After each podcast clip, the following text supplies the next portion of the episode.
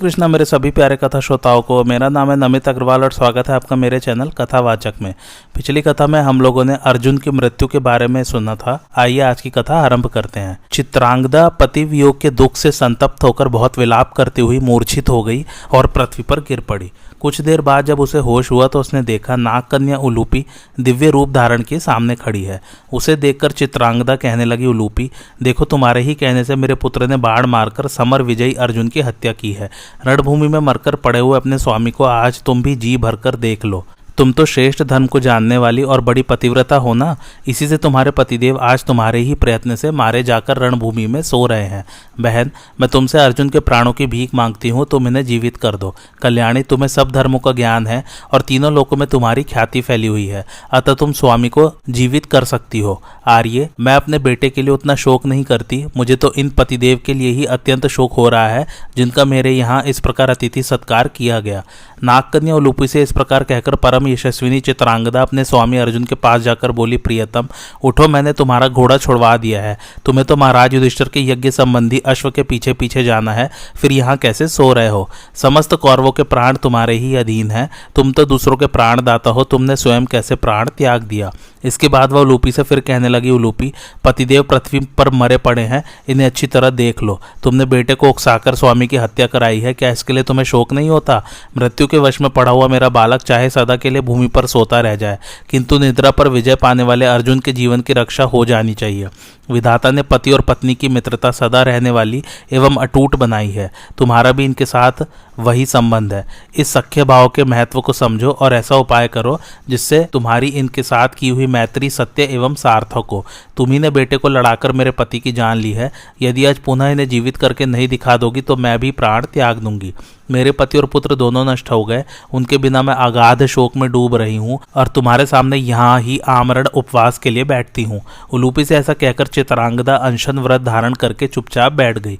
तदंतर राजा बभ्रुवाहन को होश हुआ। वह अपनी माता को रणभूमि में बैठी देख दुखी होकर कहने लगा, हाय, जो अब तक सुखों में पली थी, वही मेरी माता चित्रांगदा आज मृत्यु के अधीन होकर पृथ्वी पर पड़े हुए अपने वीर पति के साथ मरने का निश्चय करके बैठी हुई है।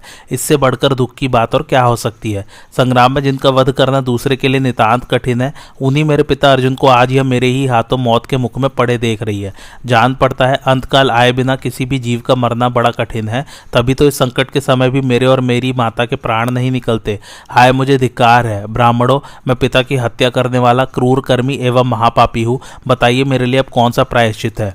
नागराज की पुत्री उलूपी, देखो आज युद्ध में मैंने तुम्हारे स्वामी का वध किया है, शायद इससे तुम्हारा प्रिय हुआ होगा, किंतु माँ, मैं तो सत्य की सौगंध खाकर कहता हूँ, अब इस शरीर को धारण नहीं करूँगा, जहाँ मेरे पिता गए हैं, वहीं मैं भी जाऊँगा। ऐसा कहकर राजा बब्रुवान ने दुख शोक से पीड़ित हो आचमन किया, और बड़े खेत के साथ इस प्रकार कहा संसार के चराचर प्राणियों तथा माता उलूपी।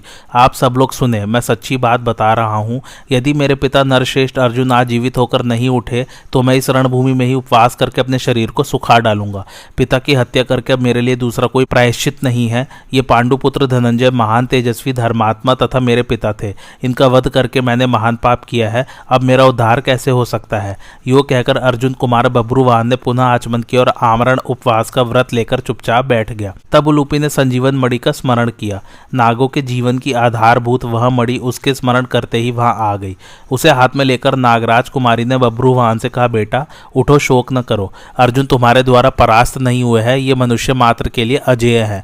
इंद्र आदि देवता भी इन्हें नहीं जीत सकते।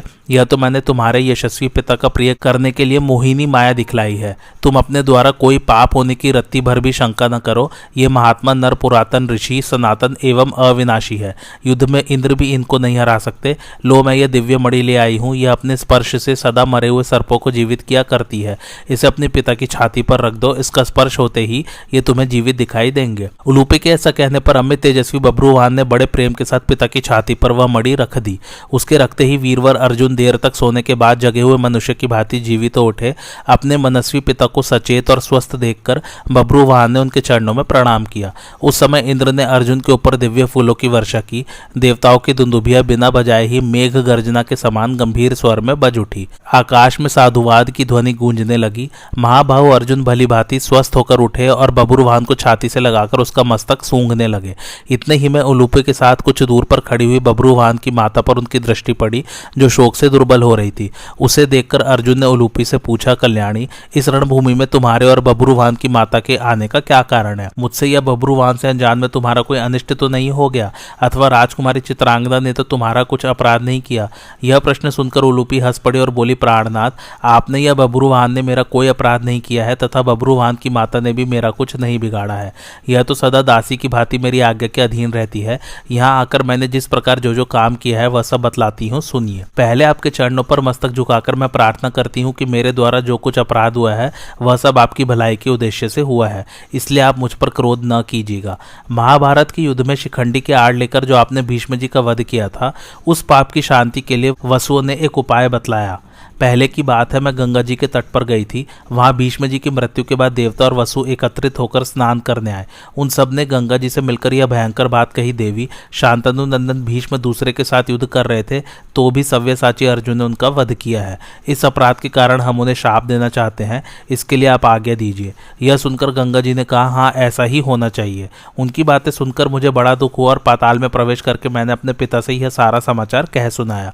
यह सुनकर पिताजी को भी बड़ा खेद हुआ और वे वसुओं के पास जाकर आपके लिए क्षमा याचना करने लगे। उनके बारंबार प्रार्थना करने पर वसुओं ने प्रसन्न होकर कहा, महाभाग, मणिपुर का तरुण राजा भब्रू वाहन अर्जुन का पुत्र है। वह संग्राम में खड़ा होकर जब अपने बाड़ोसों ने मार गिराएगा, उस समय उनको इस पाप से छुटकारा मिल जाएगा। अब तुम अपने स्थान को जाओ वसुओं के ऐसा कहने पर मेरे पिता ने घर आकर मुझसे यह बात बताई। इसे सुनकर मैंने इसी के अनुसार चेष्टा की है और आपको उस पाप से छुटकारा दिलाया है।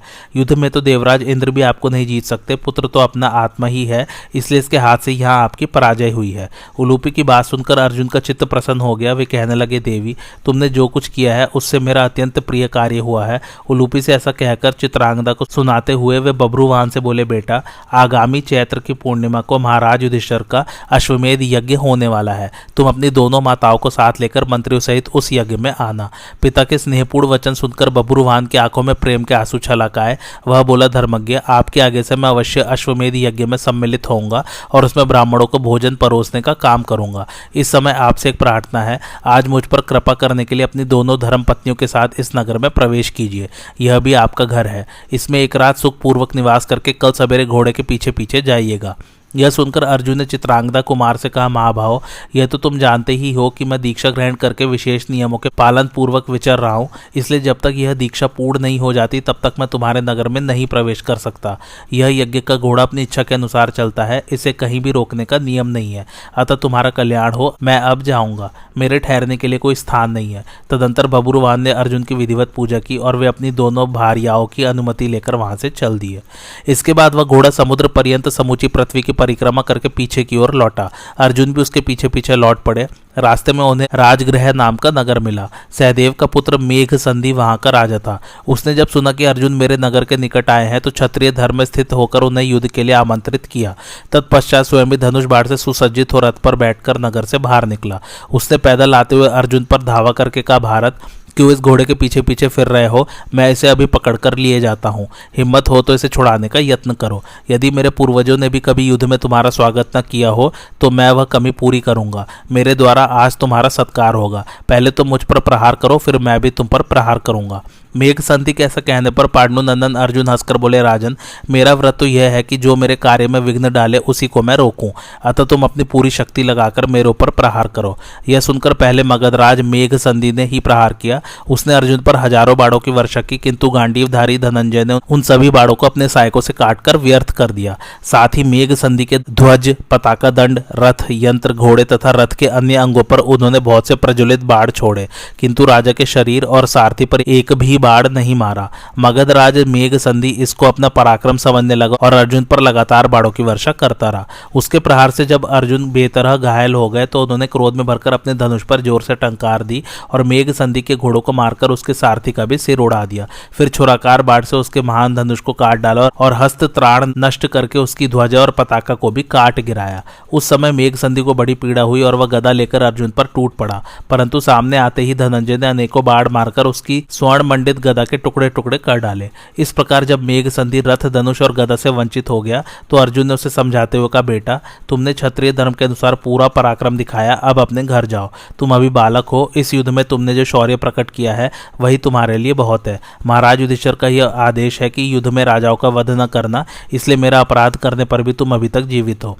अर्जुन की बात सुनकर मेघ संधि को यह विश्वास हो गया कि अब इन्होंने मेरी जान छोड़ दी है। तब वह अर्जुन के पास गया और हाथ जोड़कर उनका आदर करते हुए कहने लगा, वीरवर, मैं परास्त हो गया, आपका कल्याण हो। मुझसे जो जो सेवा लेनी हो उसे बताइए, मैं उसे अवश्य पूर्ण करूँगा। तब अर्जुन ने उसे धैर्य देते हुए कहा, राजन, तुम आगामी चैत्र पूर्णिमा को महाराज युधिष्ठर के अश्वमेध यज्ञ में पधारना।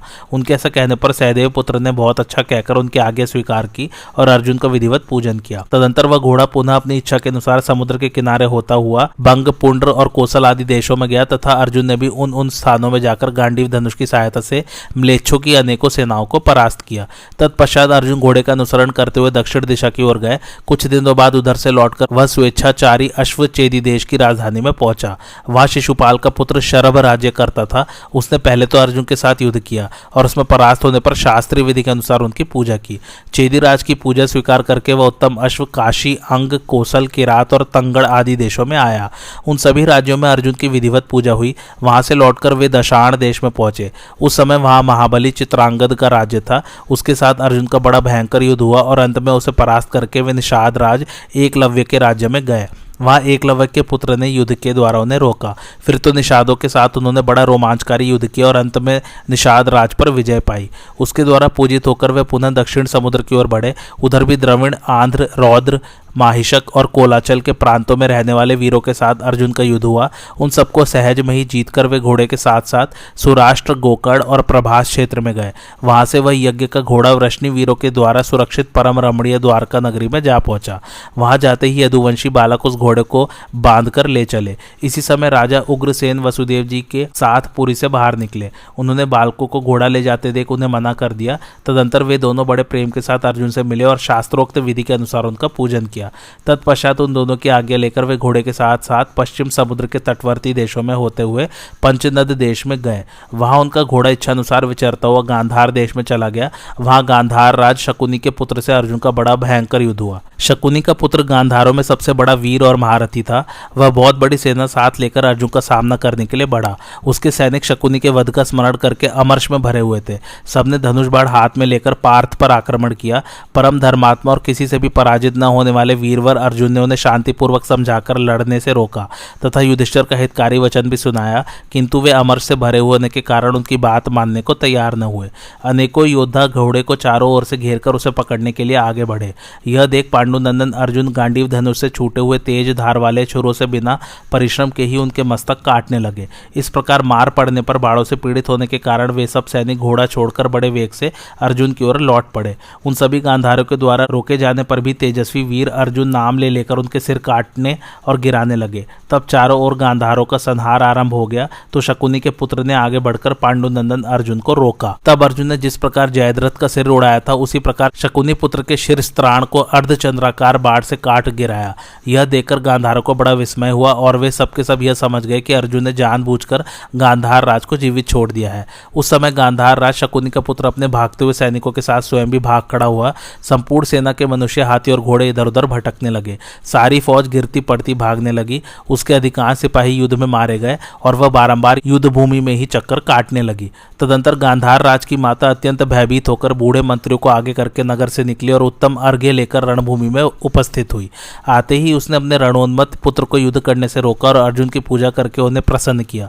अर्जुन ने भी उसका सत्कार करके उसके ऊपर अनुग्रह किया और शकुनी के पुत्र को सांत्वना देते हुए कहा, महाभाव, तुमने जो मुझसे युद्ध करने का विचार किया, यह मुझे पसंद नहीं आया। क्योंकि तुम तो मेरे भाई ही हो। मैंने माता गांधारी और पिता धृतराज को याद करके युद्ध में तुम्हारी उपेक्षा की है, इसी से अब तक जीवित हो। केवल तुम्हारे अनुगामी सैनिक ही मारे गए हैं। अब हम लोगों में ऐसी बात नहीं होनी चाहिए। आपस का बैर शांत कर देना उचित है। अब तुम कभी इस प्रकार हम लोगों के विरुद्ध युद्ध ठानने का विचार न करना।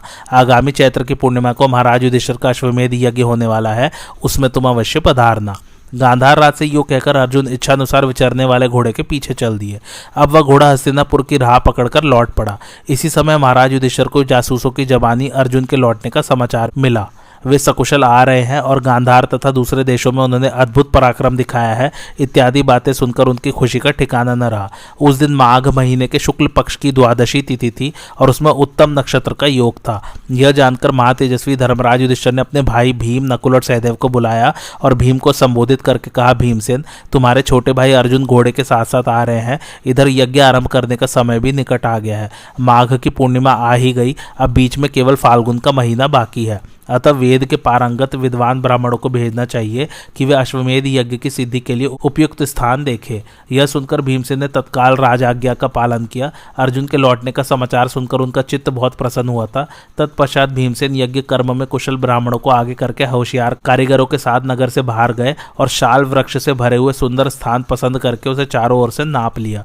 तत्पश्चात वहाँ उत्तम मार्गों से सुशोभित यज्ञ भूमि तैयार कराई। उस भूमि में सैकड़ों महल बनवाए गए जिनके फर्श में अच्छे अच्छे रत्न जड़े हुए थे। यज्ञशाला सोने और रत्नों से सजाई गई थी। वहाँ सुवर्णमय, विचित्र खंबे और बड़े बड़े तोरण लगे हुए थे। धर्मात्मा भीम ने यज्ञ मंडप के सभी स्थानों में शुद्ध सुवर्ण का उपयोग किया था। उन्होंने अंतपुर की स्त्रियों और भिन्न भिन्न देशों से आए हुए राजाओं तथा ब्राह्मणों के रहने के लिए अनेकों उत्तम भवन बनवाए। उन सबका निर्माण शास्त्रीय विधि के अनुसार हुआ था। यह सब काम हो जाने पर भीमसेन ने महाराज युधिष्ठर के आगे से विभिन्न राजाओं को निमंत्रण देने के लिए दूत भेजे। निमंत्रण पाकर वे सभी राजा अनेकों प्रकार के रत्न, स्त्रियाँ, घोड़े और नाना भांति के अस्त्र शस्त्र लेकर वहाँ उपस्थित हुए। इन नवागत अतिथियों का सत्कार करने के लिए राजा युधिष्ठर ने अन्न पान और अलौकिक शैयाओं का प्रबंध किया। चावल, शक्कर और गो रस से भरे हुए भांति भांति के भवन और अनेकों सवारियाँ दी। धर्मराज के उस महान यज्ञ में बहुत से ब्रह्मवादी मुनि भी पधारे। अच्छे अच्छे ब्राह्मण अपने शिष्यों को साथ लेकर आए। महातेजस्वी युधिष्ठर दम्भ छोड़कर स्वयं उन सबका विधिवत सत्कार करते और जब तक उनके लिए योग्य स्थान का प्रबंध न हो जाता, तब तक उनके साथ साथ रहते थे। तत्पश्चात कारीगरों ने आकर राजा युधिष्ठर को यह सूचना दी कि यज्ञ मंडप का सारा कार्य पूरा हो गया। यह सुनकर वे अपने भाइयों सहित बहुत प्रसन्न हुए।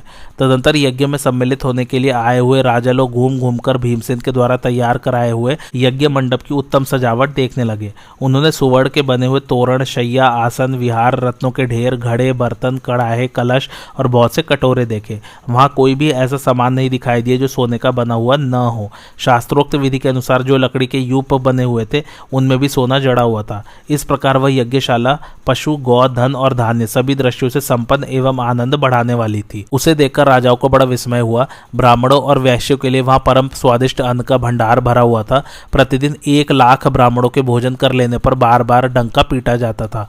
धर्मराज के यज्ञ रोज रोज इसी रूप में चालू रहा। अन्न के बहुत से पर्वत के समान ढेर दिखाई देते थे।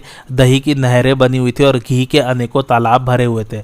उस महान यज्ञ में अनेकों देशों के लोग जुटे हुए थे। सारा जम्बू द्वीप ही वहाँ एकत्रित दिखाई देता था। हज़ारों प्रकार की जातियाँ बहुत से पात्र लेकर वहाँ उपस्थित होती थी। सैकड़ों और हज़ारों पुरुष ब्राह्मणों को तरह तरह के खाने पीने के पदार्थ परोसते रहते थे।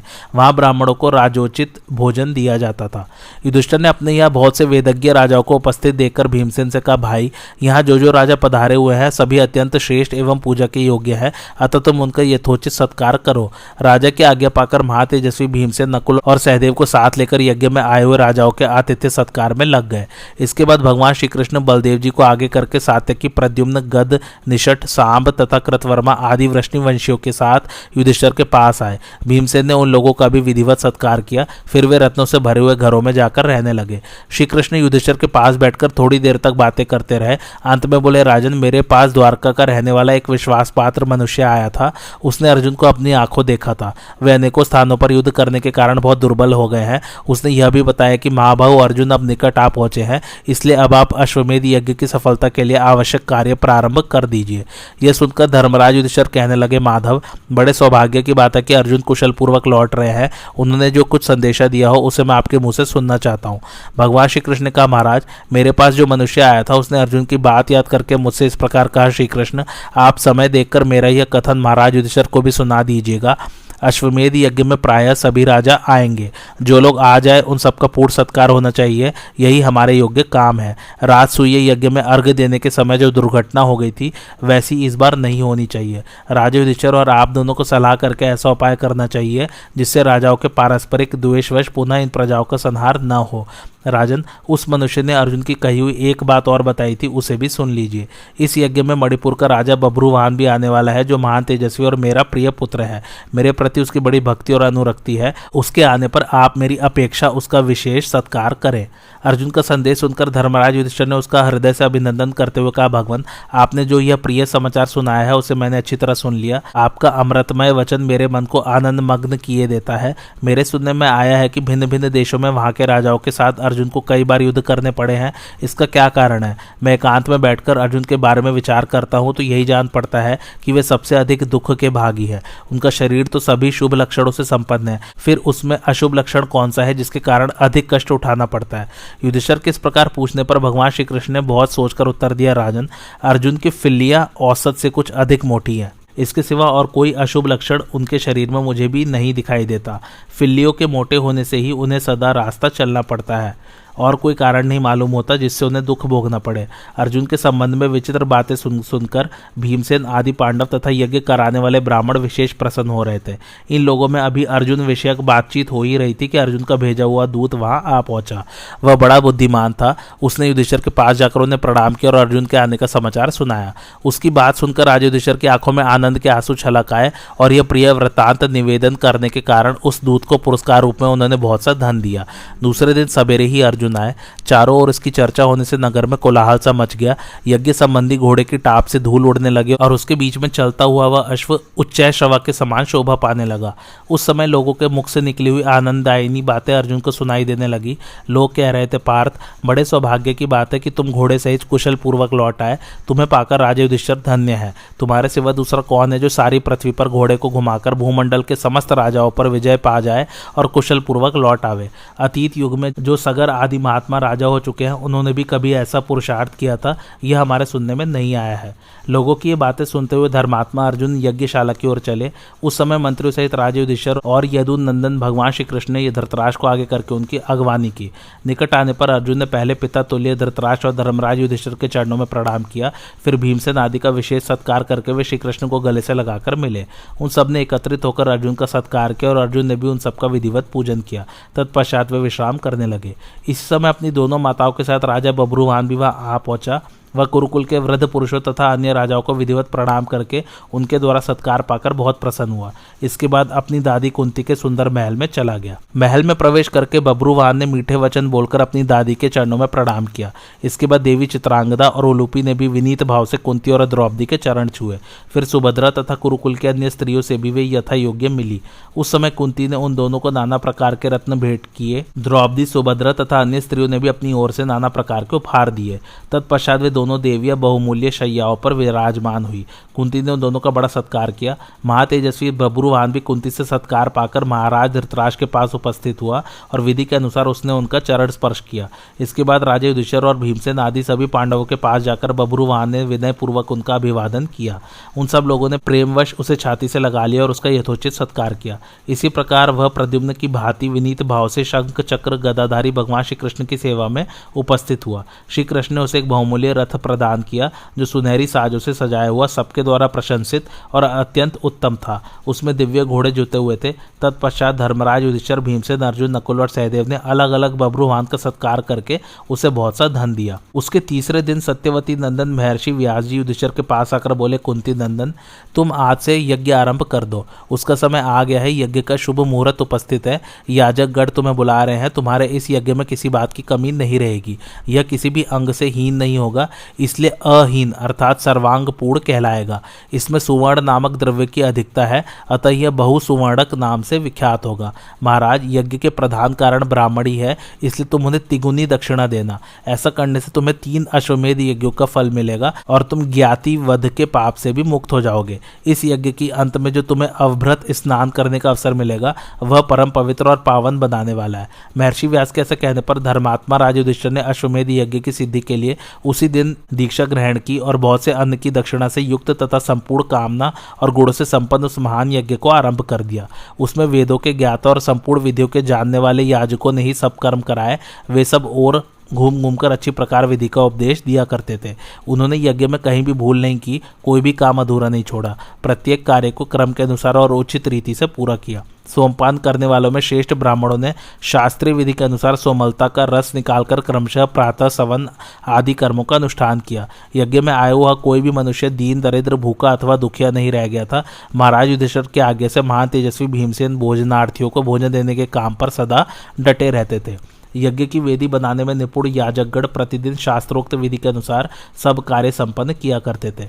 उस यज्ञ के सदस्यों में कोई भी ऐसा नहीं था जो छहो अंगों का विद्वान, ब्रह्मचार्य, व्रत का पालन करने वाला, अध्यापन कार्य में कुशल तथा वाद विवाद में प्रवीण न हो। इस प्रकार इंद्र के समान तेजस्वी राजा युद्धेश्वर का यज्ञ पूर्ण हुआ। तत्पश्चात शिष्यों सहित भगवान व्यास ने उनके अभ्युदय होने का आशीर्वाद दिया। फिर युधिष्ठर ने ब्राह्मणों को विधि पूर्वक एक हज़ार करोड़ अर्थात एक खरब स्वर्ण मुद्राएँ दक्षिणा में देकर व्यास जी को संपूर्ण पृथ्वी दान कर दी। सत्यवती नंदन व्यास ने उस दान को स्वीकार करके धर्मराज युधिष्ठर से कहा, राजन, तुम्हारी दी हुई इस पृथ्वी को पुनः तुम्हारे ही अधिकार में छोड़ता हूँ। तुम मुझे इसकी कीमत दे दो, क्योंकि ब्राह्मण धन के ही इच्छुक होते हैं, राज्य के नहीं। तत्पश्चात महामना युधिष्ठर ने उन ब्राह्मणों से कहा, अश्वमेध यज्ञ में पृथ्वी की दक्षिणा देने का विधान है। अतः अर्जुन के द्वारा जीती हुई यह सारी पृथ्वी मैंने ऋतविजय को दे दी है। अब मैं वन में चला जाऊँगा। आप लोग चातुहोत्र की विधि के अनुसार इसे चार भागों में बांट लीजिए। मैं ब्राह्मण की संपत्ति नहीं लेना चाहता। मेरे भाइयों का विचार भी ऐसा ही रहता है। उनके ऐसा कहने पर भीमसेन आदि भाइयों और द्रौपदी ने एक स्वर से कहा हाँ महाराज का कहना बिल्कुल ठीक है। इस महान त्याग की बात सुनकर सबके रोंगटे खड़े हो गए। इसी समय आकाशवाणी हुई, पांडवों, तुम धन्य हो। समस्त ब्राह्मण उनके सत्साहस की प्रशंसा करने लगे। तब भगवान व्यास ने ब्राह्मणों के बीच में युधिष्ठर की प्रशंसा करते हुए कहा, राजन, तुमने तो यह पृथ्वी मुझे दे ही दी है, अब मैं अपनी ओर से इसे वापस करता हूँ। इसके बदले में ब्राह्मणों को सुवर्ण दे दो और पृथ्वी को अपने ही पास रहने दो। इसके बाद भगवान श्री कृष्ण बोले, धर्मराज, भगवान व्यास जो आगे दे रहे हैं, उसी के अनुसार आपको कार्य करना चाहिए। यह सुनकर कुरुश्रेष्ठ युधिष्ठर भाइयों सहित बहुत प्रसन्न हुए और प्रत्येक ब्राह्मण को उन्होंने एक एक करोड़ की तिगुनी दक्षिणा दी। महाराज मरुत के मार्ग का अनुसरण करने वाले राजा युधिष्ठर ने उस समय जैसा महान त्याग किया था, वैसा ही संसार में दूसरा कोई नहीं कर सकता। महर्षि व्यास ने वह सुवर्ण राशि लेकर ब्राह्मणों को दे दी और उन्होंने चार भाग करके उसे आपस में बांट लिया। इस प्रकार पृथ्वी के मूल्य के रूप में सुवर्ण देकर राजा युधिष्ठर अपने भाइयों सहित बहुत प्रसन्न हुए। उनके सारे पाप धुल गए और उन्होंने स्वर्ग पर अधिकार प्राप्त कर लिया। ऋतविजो ने अपने को मिली हुई अनंत सुवर्ण की ढेरी को बड़े आनंद और उत्साह के साथ दूसरे दूसरे ब्राह्मणों को बांट दिया। यज्ञशाला में भी जो कुछ सुवर्ण या सोने के आभूषण, तोरण, यूप, घड़े, बर्तन और ईटे थी उनको भी युधिष्ठर के आगे लेकर ब्राह्मणों ने बांट लिया। ब्राह्मणों के लेने के बाद जो धन वहाँ पड़ा रह गया, उसे क्षत्रिय, वैश्य, शूद्र तथा म्लेच्छ जाति के लोग उठा ले गए। धर्मराज युधिष्ठर ने ब्राह्मणों को धन से पूर्ण तृप्त कर दिया था। वे बहुत प्रसन्न होकर अपने अपने घर गए। उस महती सुवर्ण राशि में से भगवान व्यास को जो अपना भाग मिला था, उसे उन्होंने बड़े आदर के साथ कुंती को भेंट कर दिया। ससुर के द्वारा स्नेहपूर्वक मिले हुए उस धन को पाकर कुंती देवी बहुत प्रसन्न हुई और उन्होंने उससे बड़े बड़े पुण्य कार्य किए। यज्ञ के अंत में अभ्र स्नान करके पाप रहित हुए राजा अपने भाइयों के साथ इस प्रकार शोभा पाने लगे, जैसे देवताओं के साथ इंद्र सुशोभित होते हैं। तदंतर पांडवों ने यज्ञ में आए हुए राजाओं को भी तरह तरह के रत्न, हाथी, घोड़े, आभूषण, स्त्रियाँ, वस्त्र और सुवर्ण भेंट किए। फिर राजा बब्रुवान को पास बुलाया और उसे बहुत सा धन देकर विदा किया। इसके बाद अपनी बहन दुशला की प्रसन्नता के लिए उन्होंने उसके पोते को सिंधु देश के राज्य पर अभिषिक्त किया।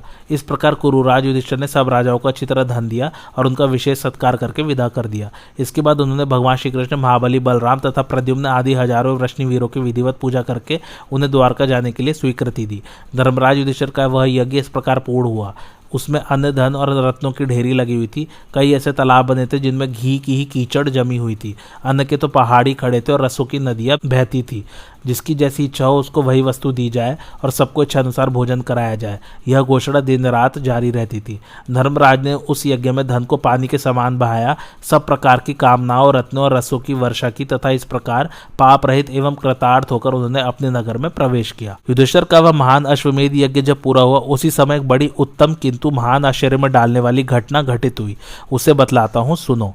उस यज्ञ में श्रेष्ठ ब्राह्मणों जाति वालों संबंधियों बंधु बांधवों अंधों तथा दीन दरिद्रों के तृप्त जाने पर युधिष्ठर के महान दान का चारों ओर शोर हो गया। उनके ऊपर फूलों की वर्षा होने लगी। उसी समय वहाँ एक नेवला आया।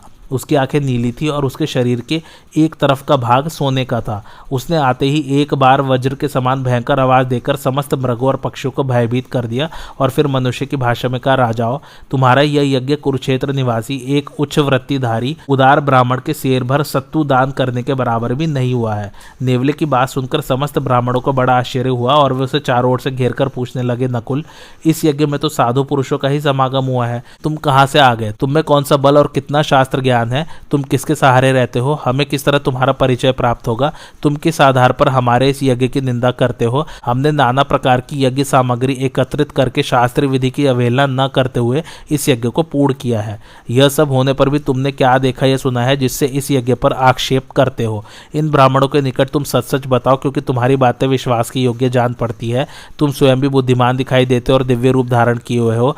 इस समय तुम्हारा ब्राह्मणों के साथ समागम हुआ है, इसलिए तुम्हें हमारे प्रश्न का उत्तर अवश्य देना चाहिए। ब्राह्मणों के इस प्रकार पूछने पर नेवले ने हंसकर कहा विप्रवृंद मैंने आप लोगों से मिथ्या अथवा घमंड में आकर कोई बात नहीं कही है। मैंने जो कहा है कि आप लोगों का यह यज्ञ उच्च वृत्ति वाले ब्राह्मण के द्वारा किए हुए शेर भर सत्तु दान के बराबर भी नहीं है। इसका कारण अवश्य आप लोगों को बताने योग्य है। अब मैं जो कुछ कहता हूँ, उसे आप लोग शांत चित्त होकर सुने। कुरुक्षेत्र निवासी उच्च वृत्तिधारी दानी, ब्राह्मण के संबंध में मैंने जो कुछ देखा और अनुभव किया है, वह बड़ा ही उत्तम एवं अद्भुत है। उस ब्राह्मण के द्वारा न्यायतः प्राप्त हुए थोड़े से अन्न का दान भी अत्यंत उत्तम फल का साधक हुआ। यही प्रसंग आप लोगों को बता रहा हूँ। कुछ दिनों पहले की बात है, धर्मक्षेत्र कुरुक्षेत्र में जहाँ बहुत से धर्मज्ञ महात्मा रहा करते हैं, कोई ब्राह्मण रहते थे। वे उच्च वृत्ति से ही अपना जीवन निर्वाह करते थे, कबूतर के समान अन्न का दाना चुनकर लाते और उसी से कुटुंब का पालन करते थे। वे अपनी स्त्री, पुत्र और पुत्र वधु के साथ रहकर तपस्या में संलग्न थे। ब्राह्मण देवता शुद्ध आचार विचार से रहने वाले धर्मात्मा और जितेंद्रिय थे। वे प्रतिदिन दिन के छठे भाग में स्त्री, पुत्र आदि के साथ भोजन किया करते थे। यदि किसी दिन उस समय भोजन न मिला तो दूसरे दिन फिर उसी वेला में अन्न ग्रहण करते थे एक बार वहाँ बड़ा भयंकर अकाल पड़ा। उस समय ब्राह्मण के पास अन्न का संग्रह तो था नहीं और खेतों का अन्न भी सूख गया था, अतः उनके पास द्रव्य का बिल्कुल अभाव हो गया। प्रतिदिन दिन का छठा भाग आकर बीत जाता, किंतु उन्हें समय पर भोजन नहीं मिलता था। बेचारे सबके सब भूखे ही रह जाते थे। एक दिन ज्येष्ठ के शुक्ल पक्ष में दोपहरी के समय वे तपस्वी ब्राह्मण भूख और गर्मी का कष्ट सहते हुए अन्न की खोज में निकले। घूमते घूमते भूख और परिश्रम से व्याकुल हो उठे तो भी उन्हें अन्न का एक दाना भी नसीब नहीं हुआ और दिनों की भांति उस दिन भी उन्होंने अपने कुटुंब के साथ उपवास करके ही दिन काटा। धीरे धीरे उनकी प्राण शक्ति छीड़ होने लगी। इसी बीच में एक दिन दिन के छठे भाग में उन्हें शेर भर जौ मिल गया। उस ब्राह्मण परिवार के सब लोग तपस्वी थे। उन्होंने जौ का सत्तू तैयार कर लिया और नैतिक नियम एवं जप का अनुष्ठान करके अग्नि में विधि पूर्वक आहुति देने के पश्चात वे थोड़ा थोड़ा सत्तू बांटकर भोजन के लिए बैठे। इतने ही में कोई अतिथि ब्राह्मण वहाँ आ पहुँचा। अतिथि का दर्शन करके उन सबका हृदय हर्ष से खेल उठा। उसे प्रणाम करके उन्होंने कुशल समाचार पूछा। ब्राह्मण परिवार के सब लोग विशुद्ध चित्त, जितेंद्रिय, श्रद्धालु, दोष दृष्टि से रहित, क्रोध को जीतने वाले सज्जन ईर्ष्याभाव से रहित और धर्मज्ञ थे। उन्होंने अभिमान, मद और क्रोध को सर्वथा त्याग दिया था। क्षुदा से कष्ट पाते हुए अतिथि ब्राह्मण को अपने ब्रह्मचार्य और गोत्र का परिचय देकर वे कुटी में ले गए। वहाँ उच्च वृत्ति वाले ब्राह्मण ने कहा, भगवान, आपके लिए यह अर्घ्य पाद्य और आसन मौजूद है तथा न्यायपूर्वक उपार्जित किए हुए यह परम पवित्र सत्व आपकी सेवा में उपस्थित है। मैंने प्रसन्नता पूर्वक इन्हें आपको अर्पण किया है, आप स्वीकार करें। उनके इस प्रकार कहने पर अतिथि ने एक भाग सत्तू को लेकर खा लिया, किंतु उतने से उसकी भूख शांत न हुई। ब्राह्मण ने देखा कि अतिथि देवता अब भी भूखे ही रह गए हैं तो वे यह सोचते हुए कि इनको किस प्रकार संतुष्ट किया जाए, उनके लिए आहार की चिंता करने लगे। तब ब्राह्मण की पत्नी ने कहा, नाथ, आप अतिथि को मेरा भाग दे दीजिए, उसे खाकर पूर्ण तृप्त होने के बाद इनकी जहाँ इच्छा होगी, चले जाएँगे। पत्नी के ऐसा कहने पर ब्राह्मण ने सत्तू लेकर अतिथि से कहा, द्विजवर, यह सत्तू आप ग्रहण कीजिए। अतिथि वह सत्तू लेकर खा गया, किंतु उसे संतोष न हुआ। यह देखकर उच्च वृत्ति वाले ब्राह्मण को बड़ी चिंता हुई। तब उनके पुत्र ने कहा, पिताजी, मेरा सत्तू लेकर आप ब्राह्मण को दे डालिए। मैं इसी में पुण्य समझता हूँ, इसलिए ऐसा कर रहा हूँ। ब्राह्मण ने प्रसन्नता पूर्वक वह सत्तू ले लिया और हँसते हँसते अतिथि को परोस दिया। उसे खा लेने पर भी अतिथि देवता का पेट न भरा। यह देखकर उच्च वृत्तिधारी धर्मात्मा ब्राह्मण बड़े संकोच में पड़ गए। उनकी पुत्र वधु भी बड़ी सुशीला थी। वह अपने ससुर की स्थिति को समझ गई और उनका प्रिय करने के लिए सत्तू लेकर उनके पास जा बड़ी प्रसन्नता के साथ बोली, पिताजी, आप मेरे हिस्से का यह सत्तू लेकर अतिथि देवता को दे दीजिए। ब्राह्मण ने अपने पुत्र वधु के हिस्से का भी सत्तू लेकर अतिथि को दे दिया। उच्च वृत्तिदारी महात्मा ब्राह्मण का यह अद्भुत त्याग देखकर अतिथि बहुत प्रसन्न हुआ। वास्तव में पुरुष शरीर धारण करके साक्षात धर्म ही अतिथि के रूप में उपस्थित हुए थे। उन्होंने ब्राह्मण से कहा, विप्रवर, तुमने अपनी शक्ति के अनुसार धर्म पर दृष्टि रखते हुए न्यायोपार्जित अन्न का शुद्ध हृदय से दान किया है। इससे मैं तुम्हारे ऊपर बहुत प्रसन्न हूँ। अहो, स्वर्ग में रहने वाले देवता भी तुम्हारे दान की घोषणा करते रहते हैं। यह देखो, आकाश से फूलों की वर्षा हो रही है। देवता ऋषि, गंधर्व और देवदूत भी तुम्हारे दान से विस्मित होकर होकर आकाश में खड़े खड़े तुम्हारी स्तुति करते हैं। ब्रह्मलोक में विचरने वाले ब्रह्मर्षि विमान पर बैठकर तुम्हारे दर्शन की प्रतीक्षा कर रहे हैं। अब तुम दिव्य लोक को जाओ। पितृलोक में तुम्हारे जितने पितर थे, उन सबको तुमने तार दिया तथा अनेकों युगों तक भविष्य में होने वाली जो संतानें हैं, वे भी तुम्हारे ब्रह्मचार्य दान, तपस्या और शुद्ध धर्म के अनुष्ठान से तर जाएँगी। तुमने बड़ी श्रद्धा के साथ तप किया है। उसके प्रभाव से और दान से सब देवता तुम्हारे ऊपर प्रसन्न हुए हैं। संकट के समय भी तुमने शुद्ध हृदय से ये सारा का सारा सत्तु दान किया है। भूख मनुष्य की बुद्धि को चौपट कर देती है। उसके धार्मिक विचारों का लोप हो जाता है, किंतु ऐसे समय में भी जिसकी दान में रुचि होती है, उसके धर्म का ह्रास नहीं होता। तुमने स्त्री और पुत्र के स्नेह की उपेक्षा करके धर्म को ही श्रेष्ठ माना है, और उसके सामने भूख प्यास को भी कुछ नहीं गिना है। मनुष्य के लिए सबसे पहले न्यायपूर्वक धन की प्राप्ति का उपाय जानना ही सूक्ष्म विषय है। उस धन को सत्पात्र की सेवा में अर्पण करना उससे भी श्रेष्ठ है। साधारण समय में दान देने की अपेक्षा उत्तम समय पर दान देना और भी अच्छा है, किंतु श्रद्धा का महत्व काल से भी बढ़कर है। श्रद्धा पूर्वक दान देने वाले मनुष्यों में यदि एक हज़ार देने की शक्ति हो तो वह सौ का दान करे। सौ देने की शक्ति वाला दस का दान करे, तथा जिसके पास कुछ ना हो, वह यदि अपनी शक्ति के अनुसार थोड़ा सा जल ही दान कर दे तो इन सब का फल बराबर ही माना गया है। तुमने शेर भर सत्तु का दान करके अक्षय ब्रह्मलोक पर विजय पाई है। बहुत से अश्वमेध यज्ञ भी तुम्हारे इस दान के फल की समानता नहीं कर सकते। अतः द्विज श्रेष्ठ तुम रजोगुण से रहित ब्रह्मा धाम को सुखपूर्वक पधारो। तुम सब लोगों के लिए दिव्य विमान उपस्थित है। इस पर सवार हो जाओ, मेरी ओर दृष्टि डालो, मैं साक्षात धर्म हूँ। तुमने अपने शरीर का उद्धार कर दिया। संसार में तुम्हारा यश सदा ही कायम रहेगा। नेवले ने कहा, धर्म के कैसे कहने पर वे ब्राह्मण देवता अपनी स्त्री, पुत्र और पुत्र वधु के साथ विमान में बैठकर ब्रह्मलोक को चले गए। उनके जाने के बाद मैं अपने बिल में से बाहर निकला और जहाँ अतिथि ने भोजन किया था, उस स्थान पर लौटने लगा। उस समय सत्तू की गंध सूंघने, वहाँ गिरे हुए जल की कीच से संपर्क होने, दिव्य पुष्पों को रौनने और उन महात्मा ब्राह्मण के दान करते समय गिरे हुए अन्न के कणों में मुँह लगाने से तथा ब्राह्मण की तपस्या के प्रभाव से मेरा मस्तक और आधा शरीर सोने का हो गया। उनके तप का यह महान प्रभाव आप लोग अपनी आँखों देख लीजिए। ब्राह्मणों, जब मेरा आधा शरीर सोने का हो गया तो मैं इस फ़िक्र में पड़ा कि बाकी शरीर भी किस उपाय से ऐसा ही हो सकता है। इसी उद्देश्य से मैं बारंबार अनेकों तपोवनों और यज्ञ स्थानों में प्रसन्नता पूर्वक भ्रमण करता रहता हूँ। महाराज युधिष्ठर के इस यज्ञ का भारी शोर सुनकर मैं बड़ी आशा लगाए यहाँ आया था, किंतु मेरा शरीर सोने का न हो सका। इसी से मैंने हंसकर कहा था कि यह यज्ञ ब्राह्मण के दिए हुए शेर भर सत्तू के बराबर भी नहीं हुआ है, क्योंकि उस समय शेर भर सत्तू में गिरे हुए कुछ कणों के प्रभाव से मेरा आधा शरीर सुवर्णमय हो गया था, परंतु यह महान यज्ञ भी मुझे वैसा न बना सका, अतः उसके साथ इसकी कोई तुलना नहीं है। अगत्य मुनि के महान यज्ञ में जो घटना घटित हुई थी। उस प्राचीन इतिहास का उदाहरण दिया जाता है। संपूर्ण प्राणियों के हित में संलग्न रहने वाले महान तेजस्वी महर्षि अगत्य ने एक समय बारह वर्षों में समाप्त होने वाले यज्ञ की दीक्षा ली थी। उन महात्मा की यज्ञ में अग्नि के समान तेजस्वी होता था, जिनमें फल मूल का आहार करने वाले अश्मकुट, मरीचि, परिपृष्टिक, वैघसिक और प्रसंख्यान आदि अनेकों प्रकार के यति एवं भिक्षु थे। अश्मकुट अर्थात खाद्य पदार्थ को पत्थर पर फोड़कर खाने वाले मरीचिप अर्थात सूर्य की किरणों का पान करने वाले, परिपृष्टिक अर्थात पूछ कर दिए हुए अन्न को ही लेने वाले वैघसिक अर्थात यज्ञशिष्ट अन्न को ही भोजन करने वाले प्रसंख्यान अर्थात एक समय के लिए ही अन्न ग्रहण करने वाले अथवा तत्व का विचार करने वाले। वे सभी प्रत्यक्ष धर्म का पालन करने वाले, क्रोध को जीतने वाले, जितेंद्रिय मनोनिग्रह परायण हिंसा और दम्भ से दूर और सदा शुद्ध आचार में स्थित रहने वाले थे। ऐसे ऐसे महर्षि उस यज्ञ में उपस्थित हुए थे।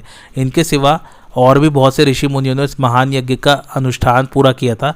महर्षि अगस्त जब इस प्रकार यज्ञ कर रहे थे, उस समय इंद्र ने संसार में पानी बरसाना बंद कर दिया। तब यज्ञ कर्म के बीच बीच में मुनि लोग अगत्य जी के संबंध में परस्पर इस प्रकार चर्चा करने लगे। ब्राह्मणों, ये अगत्य जी यज्ञ कर्म में प्रवृत्त होकर प्रतिदिन द्वेष शून्य हृदय से अन्न दान करते हैं। इधर बादल पानी नहीं बरसते, ऐसी दशा में अन्न की उपज कैसे होगी? यह महान यज्ञ बारह वर्षों तक चलता रहेगा और उतने समय तक इंद्र वर्षा नहीं करेंगे। इस बात पर भली भांति विचार करके आप लोग इन तपस्वी महात्मा के ऊपर अनुग्रह करे।